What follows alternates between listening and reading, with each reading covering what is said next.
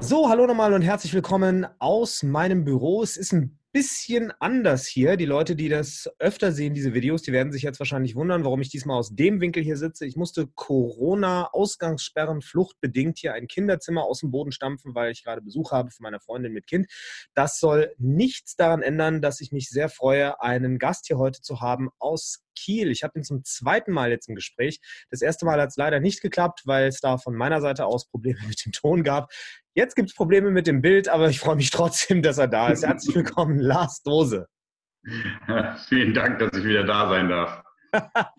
ja, also wir haben es ja schon mal bequatscht. Ähm, ihr seid die Gewinner. es geht um die Kiel Baltic Hurricanes 2 übrigens, hatte ich vergessen zu sagen, ist alles ein bisschen durcheinander. Ähm, ihr seid die Gewinner der Oberliga Nord 2019. Dazu nochmal hier herzlichen Glückwunsch. Ja, vielen Dank. Und super auch vielen Dank nochmal für den tollen Pokal, den ich gekriegt habe.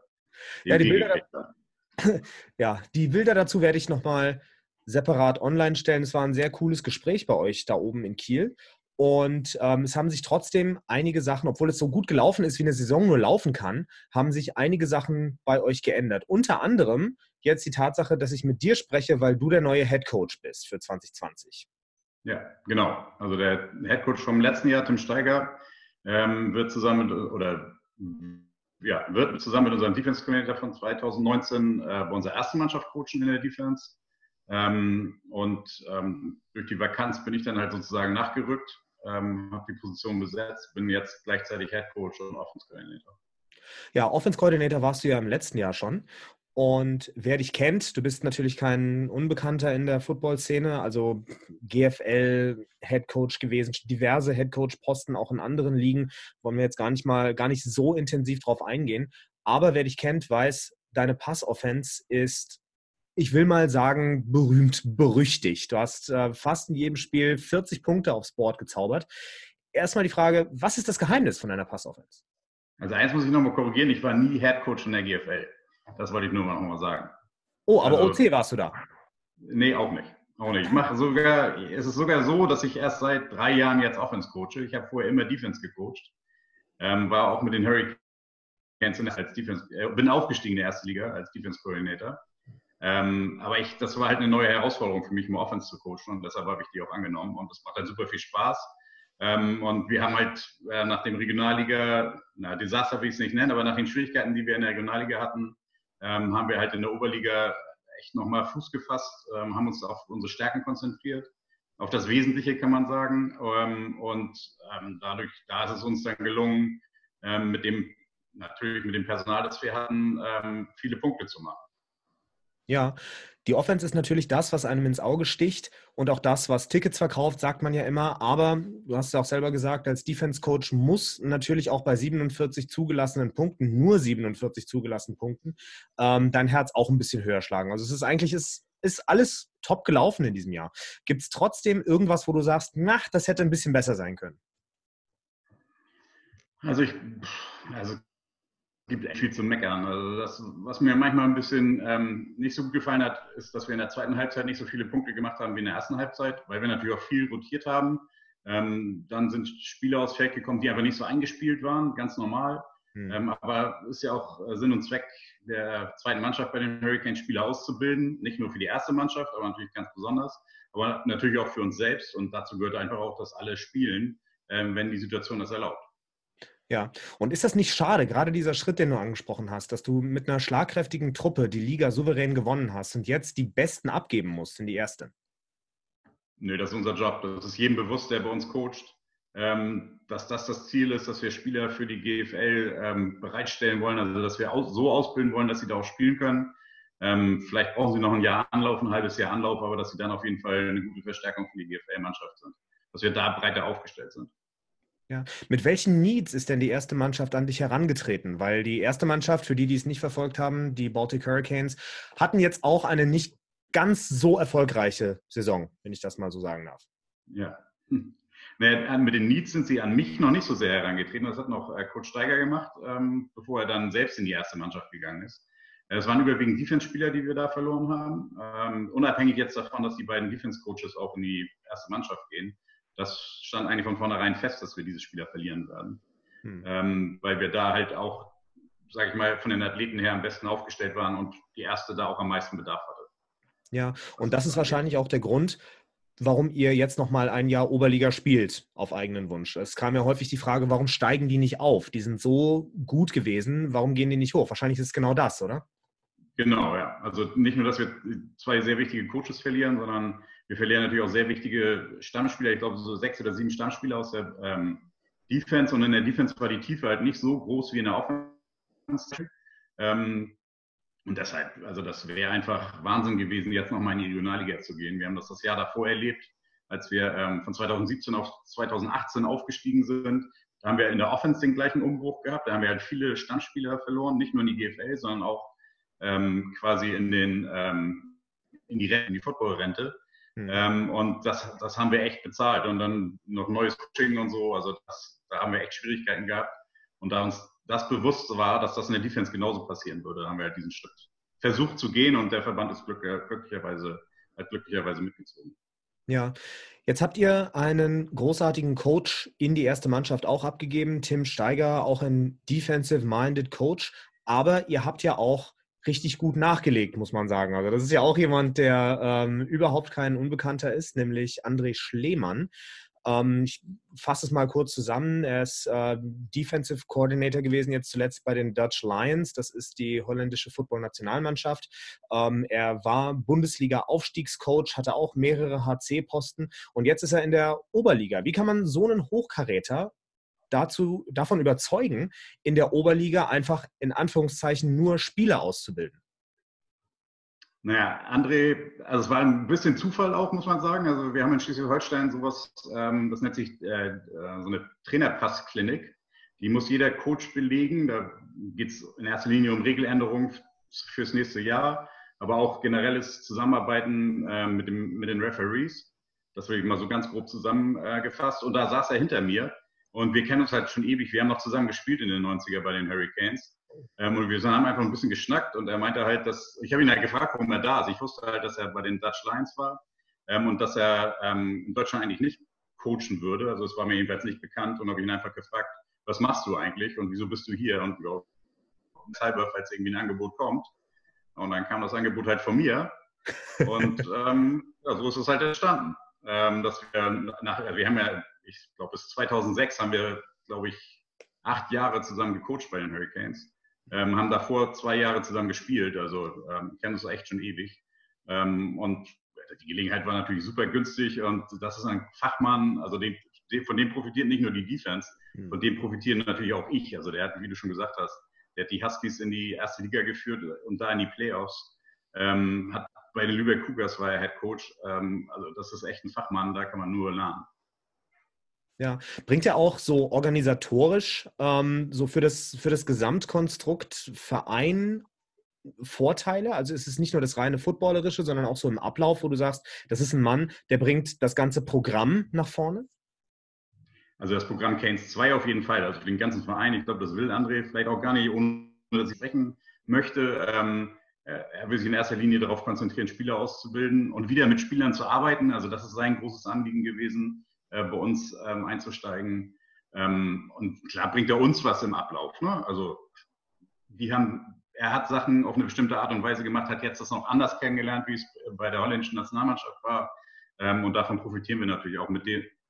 Ähm, zugleich haben wir natürlich unsere eigenen Erfahrungen auch gesammelt äh, die letzten Jahre und das versuchen wir halt so zusammenzuführen. Und das klappt sehr gut im Moment. Ja, klappt sehr gut im Moment. Sternchen. Ähm, wie wirkt sich ja. Corona bei euch denn aus?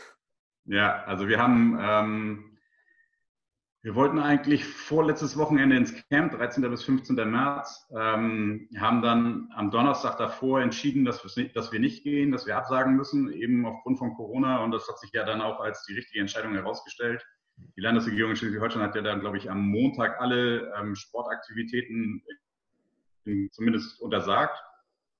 Der Verein hatte, bis, hatte sowieso schon entschieden, bis zum 31. März dann trainingsfrei zu machen für alle Mannschaften. Ähm, hat das jetzt verlängert bis Mitte April, so wie jetzt im Moment alles bis zum Ende der Osterferien, das ist glaube ich der 19. April. Mhm, ähm, ist erstmal alles gestoppt.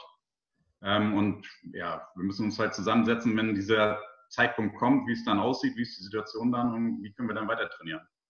Ja, klar, Teamaktivitäten gehen jetzt gerade nicht, aber wie halten sich denn eure Jungs jetzt gerade fit? Also natürlich individuell laufen gehen ist eine Sache, vielleicht so ein bisschen Freeletics-mäßig, aber ist Video-Coaching eine Option für euch? Benutzt ihr das irgendwie? Na, bis jetzt noch nicht. Also wir haben halt ähm, jetzt das erstmal das Anliegen, dass wir den Spielern einen Trainingsplan geben. Da arbeitet, arbeitet unser ähm, Physio, der gleichzeitig so der Athletiktrainer ist bei uns. Der arbeitet da gerade dran. Ähm, in Abstimmung auch mit unserer ersten Mannschaft. Ähm, und wir werden, ich denke mal, morgen uns zusammen, zusammensetzen. Also wir werden uns ähm, zusammen telefonieren und mal überlegen, ähm, wie wir das angehen mit, den, mit der Mannschaft, wie wir da weitermachen. Denn wir haben jetzt doch eine relativ lange Zeit zu überbrücken. Wir wollen natürlich jetzt auch nicht äh, irgendwie anfangen, ähm, noch mehr als das, was wir jetzt schon in die Spieler reingestopft haben, da noch oben drauf zu satteln. Also das funktioniert einfach nicht. Das ist eine Erfahrung, die wir die letzten Jahre gemacht haben die ich insbesondere gemacht habe, dass man einfach die Spieler auch nicht überfordern darf. Mhm. Man darf nicht zu viel machen. Ich würde natürlich immer noch viel mehr.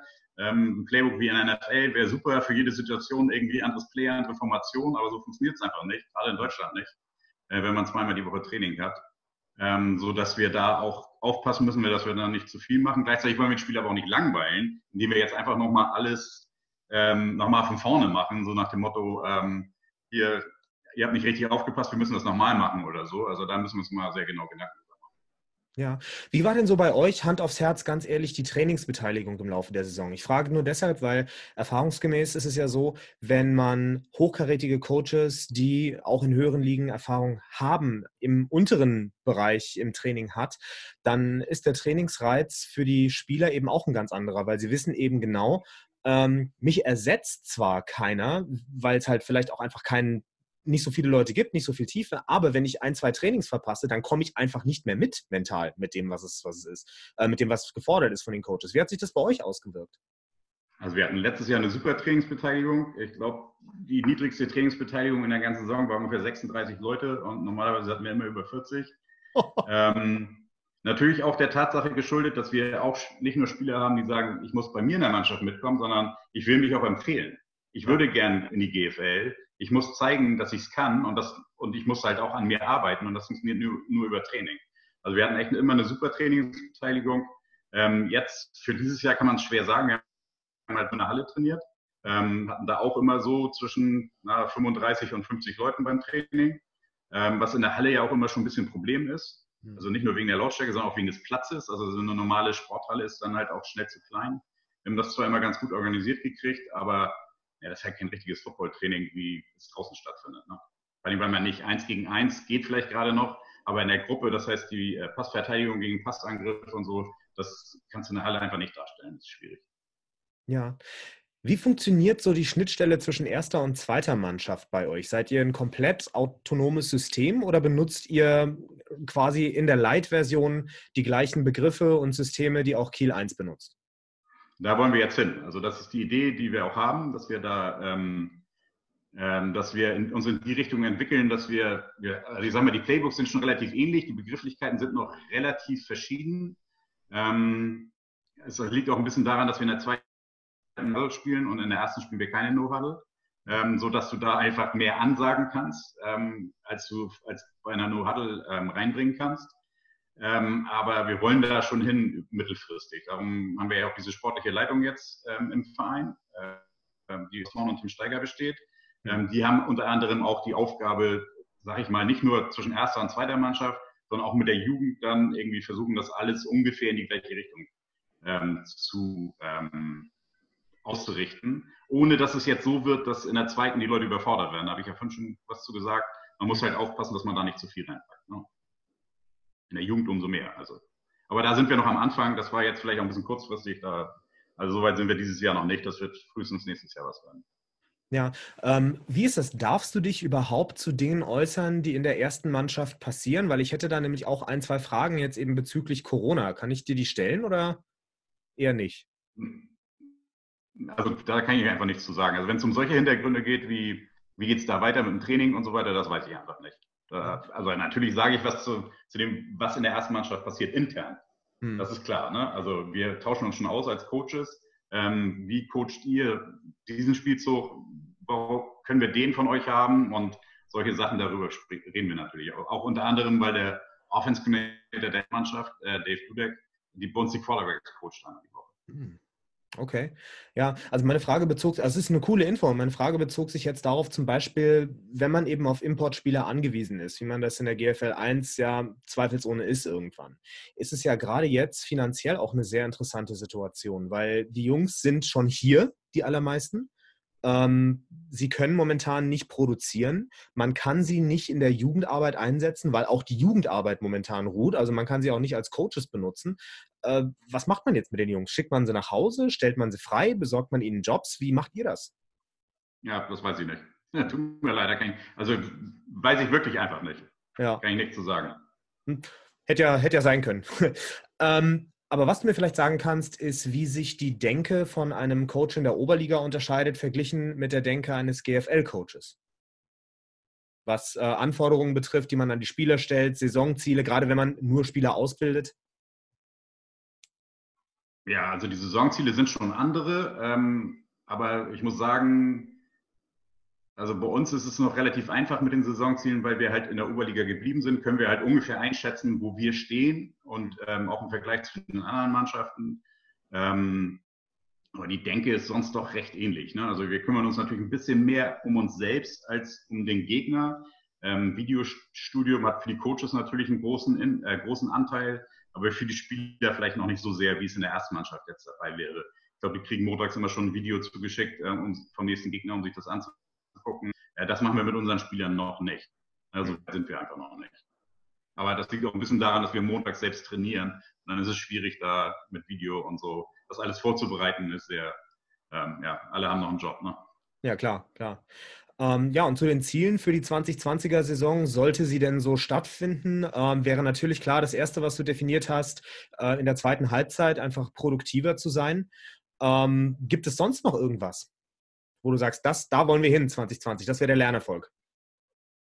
Ähm, wir wollen äh, noch mehr Spieler für uns selbst ausbilden, also dass wir mehr Tiefe noch haben, dass wir diese Abgänge, wie wir sie jetzt von 2019 zu 2020 haben, besser auffangen können, um vielleicht in zwei Jahren dann nochmal in die Regional, wirklich in die Regionalliga aufzusteigen, mit einer guten Chance dann auch die Klasse zu halten. Mhm. Also dass wir da ähm, wirklich ähm, gleichwertig wären.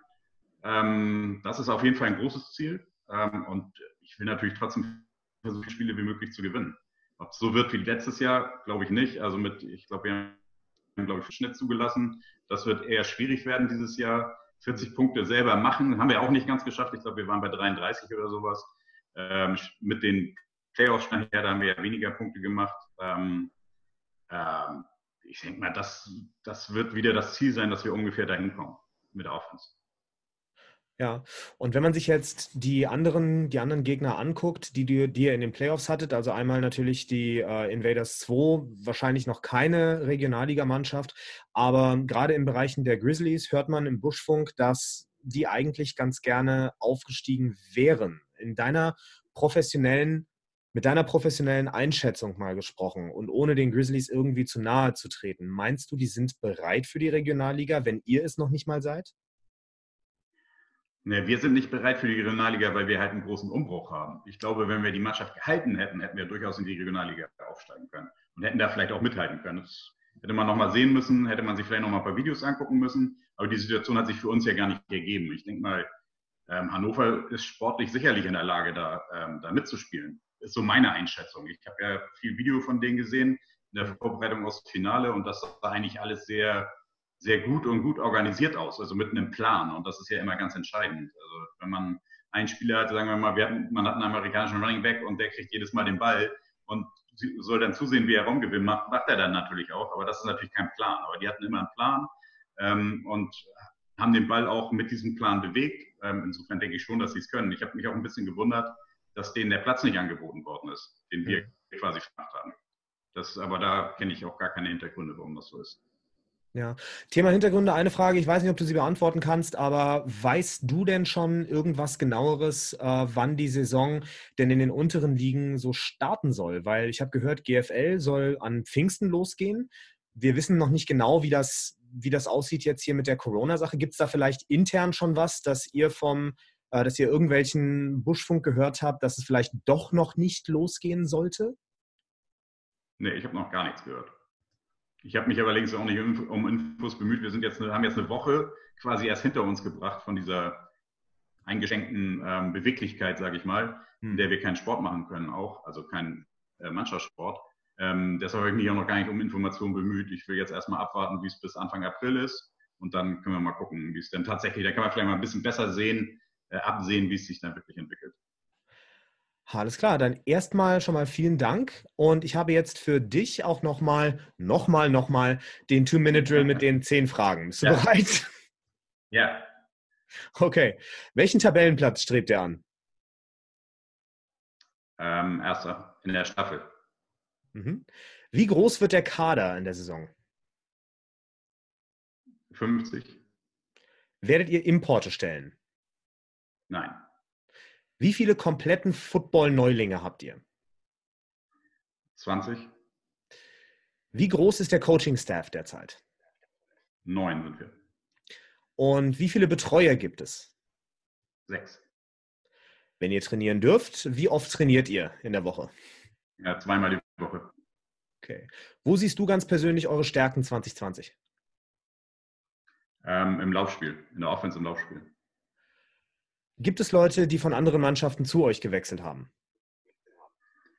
Ähm, wir haben einen Spieler aus Freiburg dazu gekriegt, äh, wir haben einen Spieler von Ostholstein dazu gekriegt und lass mich überlegen, ähm, irgendjemand vergesse ich jetzt ganz äh, prominent. Ja, wir haben noch, also wir haben drei Neuzugänge von anderen Mannschaften. Okay. Und wen außer euch siehst du als Favorit auf den Gruppensieg? Ähm, da sehe ich immer mit Rendsburg vorne. Rendsburg. Okay, und würdest du einen Blick wagen auf die andere Gruppe? Was meinst du, wer da stark wird dieses Jahr? Wieder, Hild, äh, wieder äh, Hannover? Dass Hannover wieder. Bitte? Äh, das, ich hatte nur noch mal nachgehakt, ob du meinst, dass es wieder Hannover wird. Ja, also ich denke, Hannover und Hildesheim sind da auf jeden Fall die Favoriten in der Staffel. Auf jeden Fall. Alles klar. Coach Lars, vielen Dank für das Interview. Wir hoffen, dass es natürlich auch für euch bald weitergehen kann. Äh, euren Spielern, die ihr abgegeben habt, viel Erfolg in der ersten Mannschaft und ansonsten euch eine schöne Saison. Ja, danke fürs Interview. So, ciao. Ciao.